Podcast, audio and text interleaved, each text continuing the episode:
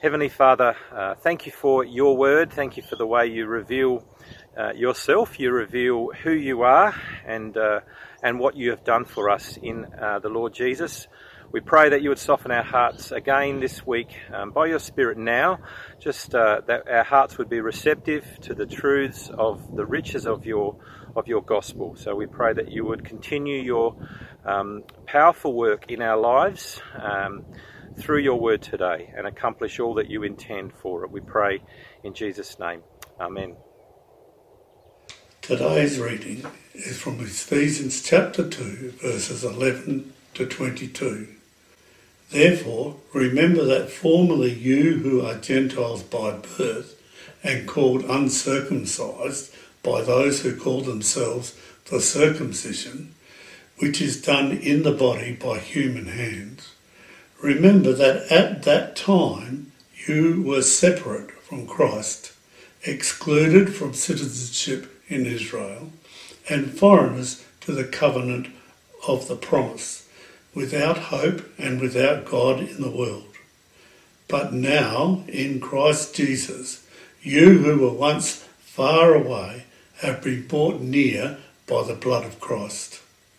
For he himself is our peace who has made the two groups one and destroyed the barrier, the dividing wall of hostility, by setting aside in his flesh the law with its commands and regulations.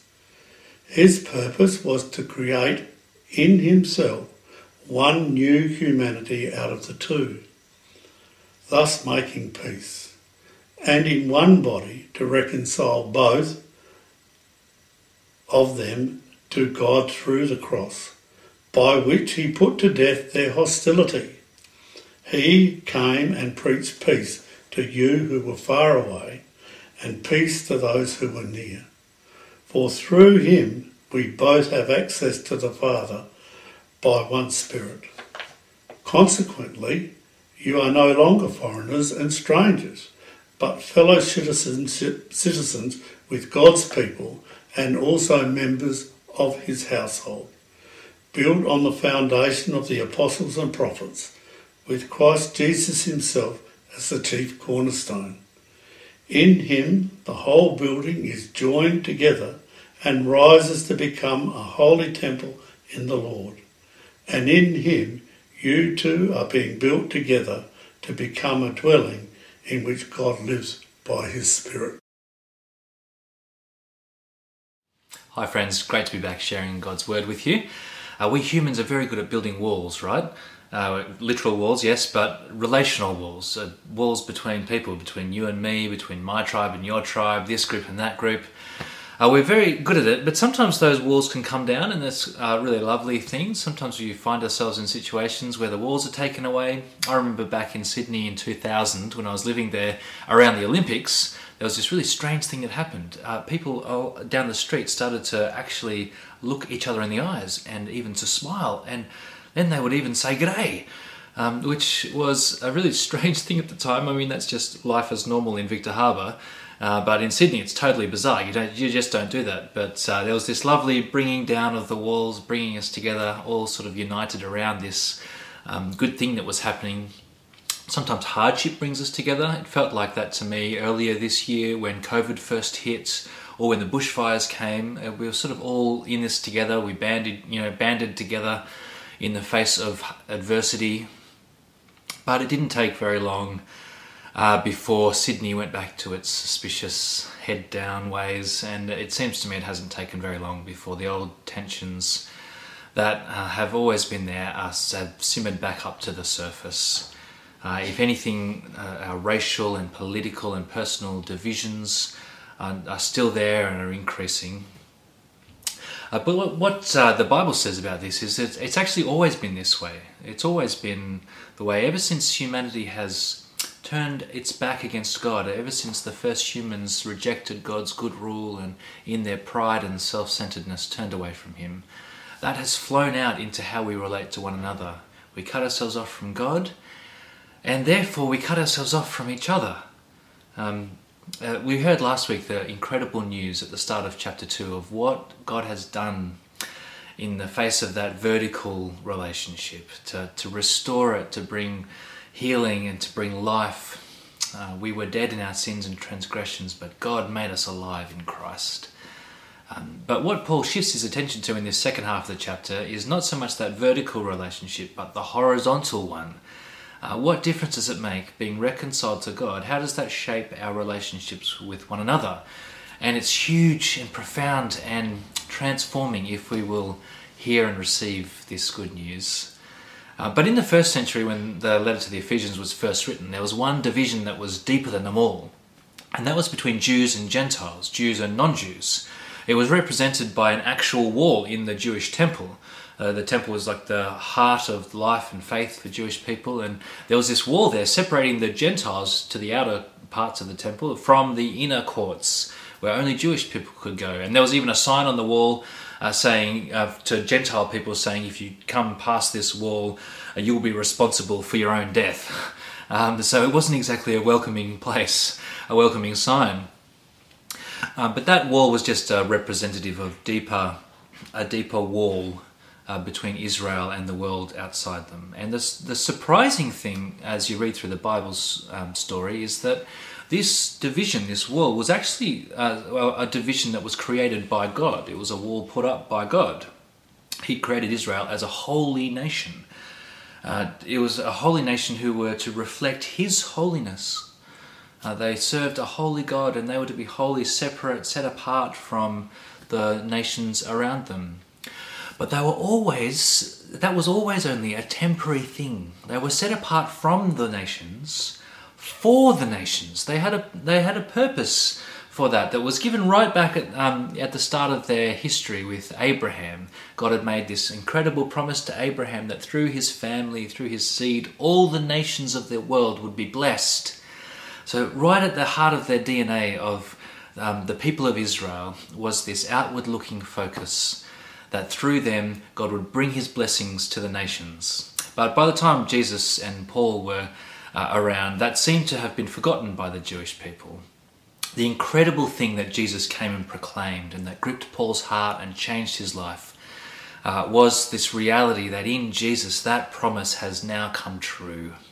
That promise is fulfilled, and now um, God is uh, bringing his blessing to every nation on earth. Now, belonging to the people of God is no longer about one place and one, per, uh, one nationality. Uh, now, belonging to the people of God is, is people from every nation and tribe and tongue and language coming through faith in Jesus to belong to this, to this people. But it was dealing with that transition uh, from the people of God in the Old Covenant to this new people that Jesus has created in Himself.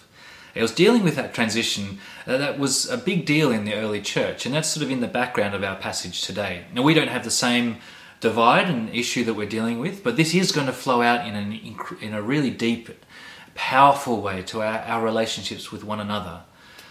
So, what Paul does for this church is to basically tell them to, uh, he urges them to remember, uh, to remember three things. He urges them to remember who they were before they came to Christ, to remember what Christ has done, and therefore to remember who they now are. It's all about their identity in Christ and letting that shape the way they relate to one another. Remember who you were. That's verses 11 and 12.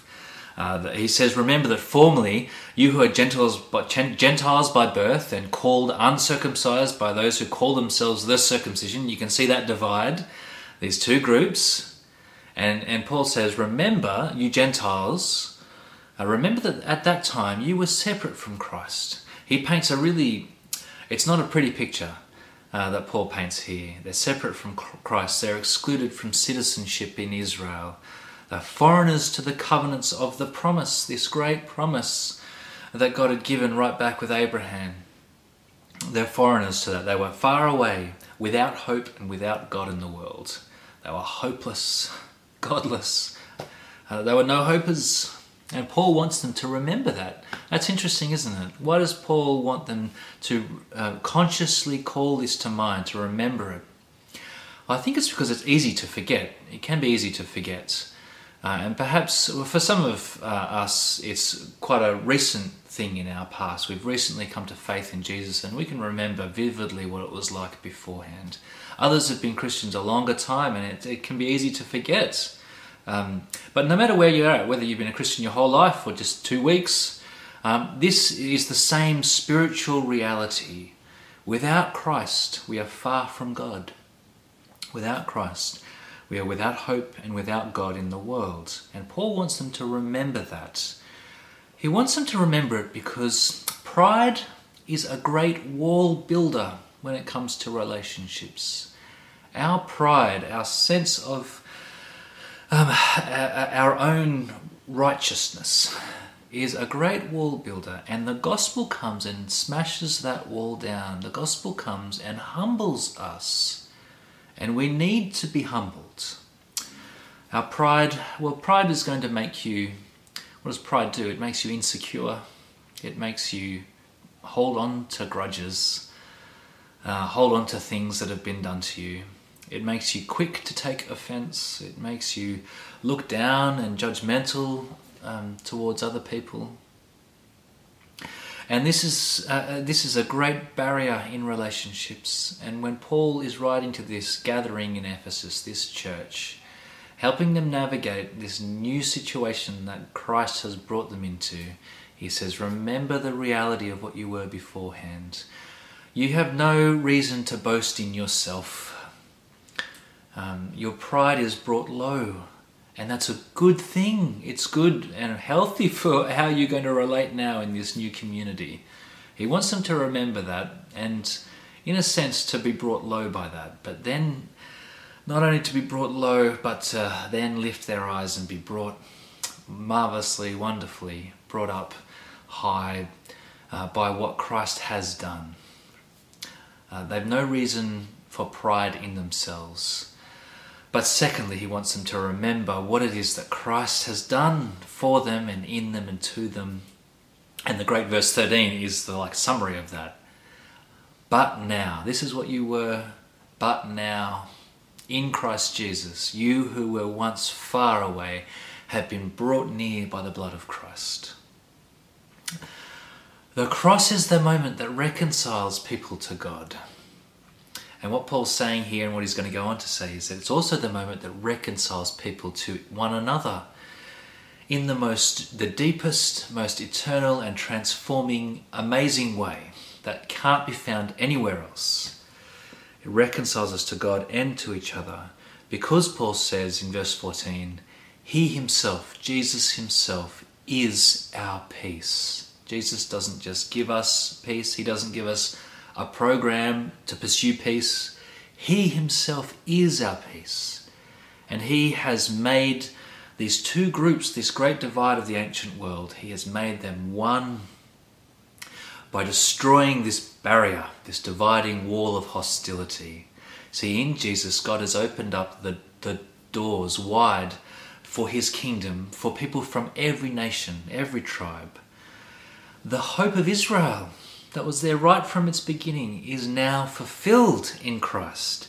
And therefore, the Old Testament law in verse 15, the Old Testament law is no longer in place. It's set aside. That law that defined the boundaries between Israel and the rest of uh, the nations is no longer, it's been set aside. The wall has been torn down.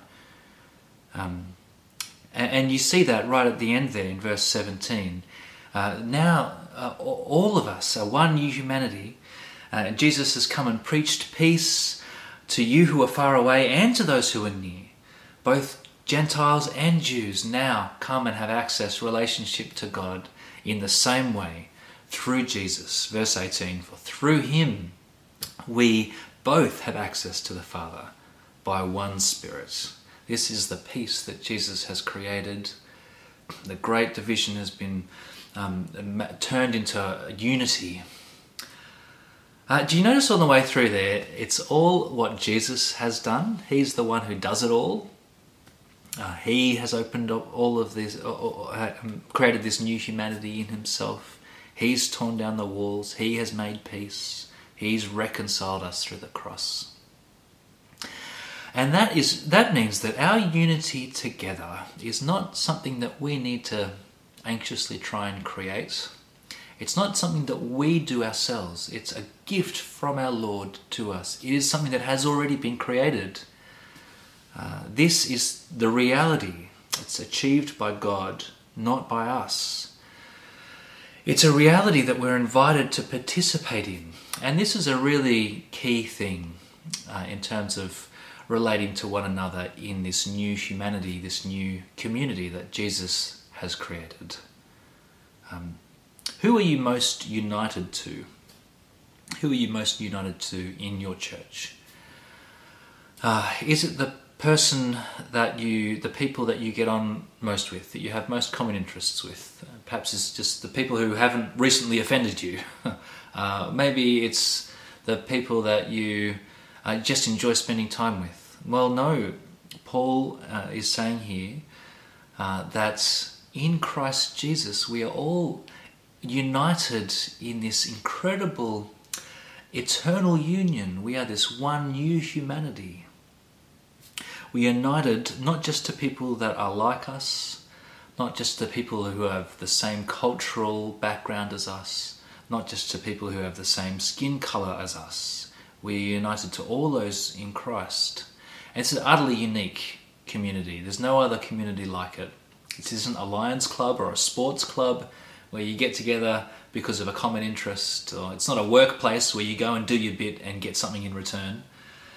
Um, it's not like that at all. This is a unity that God has bound you into. There's a sense in which this is a, this is a bit offensive to our individualism of our culture, uh, where we think that uh, we're basically individuals who can choose what we like to choose and uh, we can sort of enter into and out of communities uh, according to our own sort of whims. Uh, that's this isn't the picture that you get here. This is a unity that you have been brought into in Christ that is already there. If you are believing in Jesus, you are a part of this new humanity, this new body, this new reconciled people.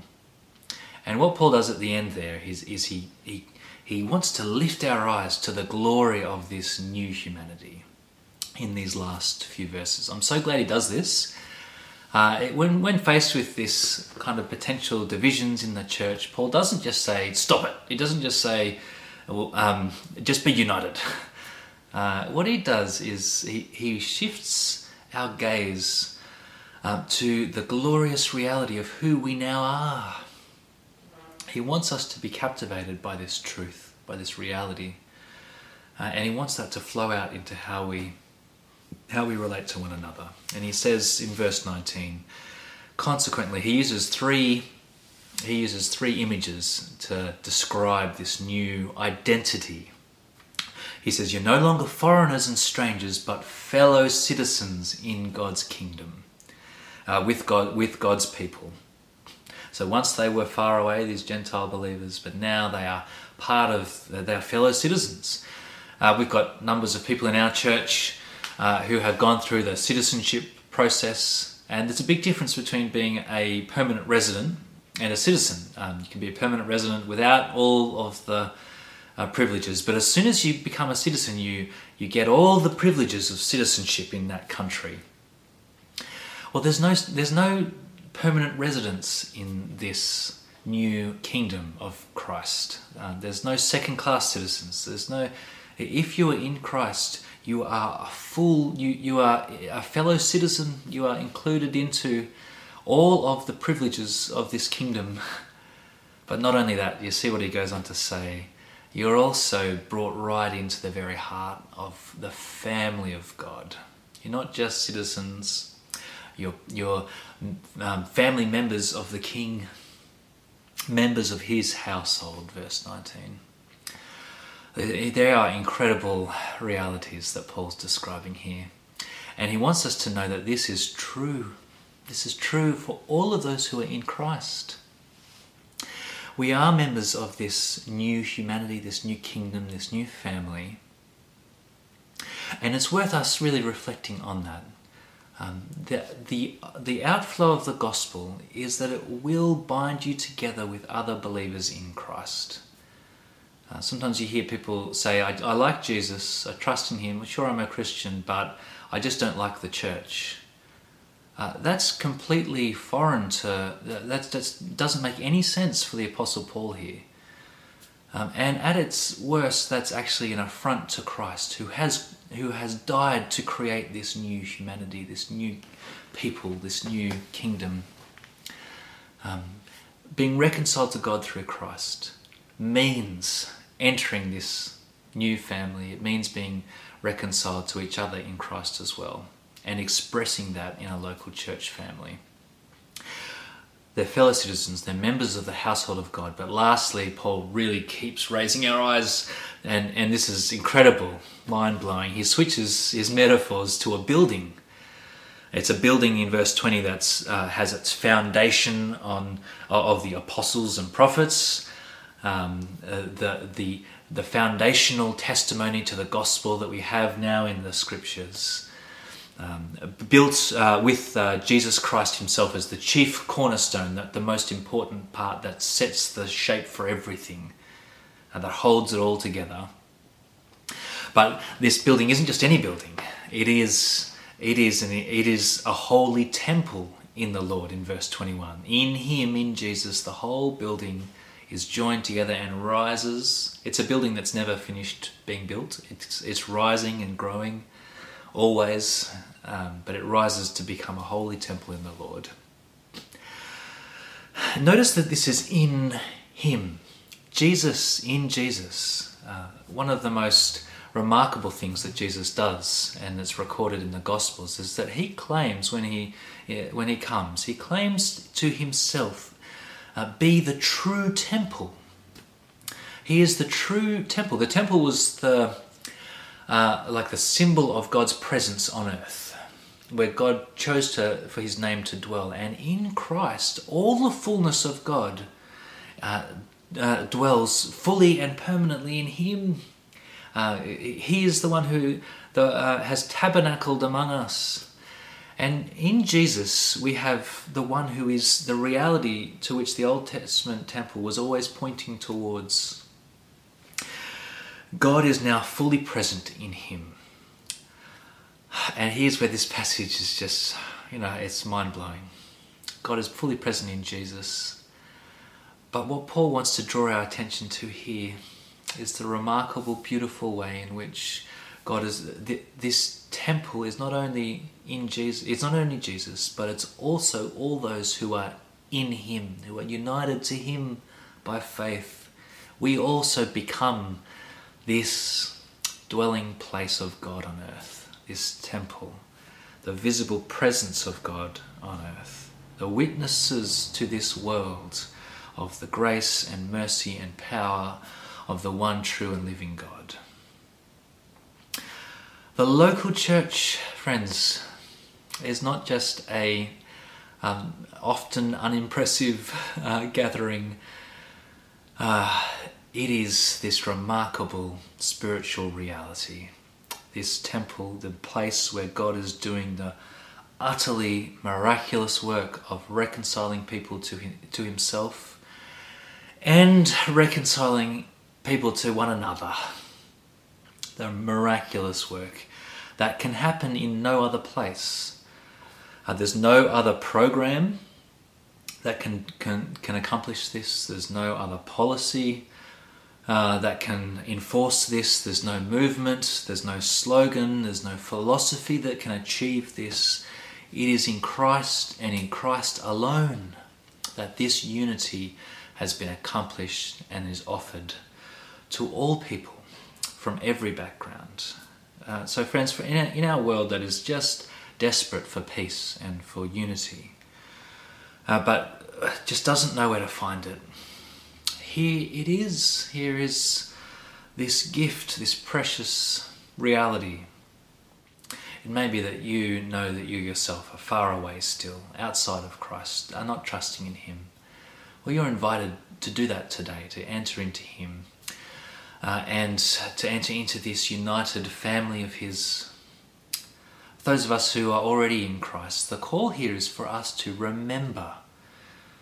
Um, this is not an easy thing to do, is it? It's not an easy thing to do. Uh, that Paul calls people to maintain the unity that is there in Christ. He's going to go on later in this letter to do that, but he wants us here to remember this reality of who we were, to always enter into this common life together humbled, but always also enter into into this life together um, with our eyes fixed on Christ and what He has done and what He has accomplished, to receive that and to live it out and to come together as God's people.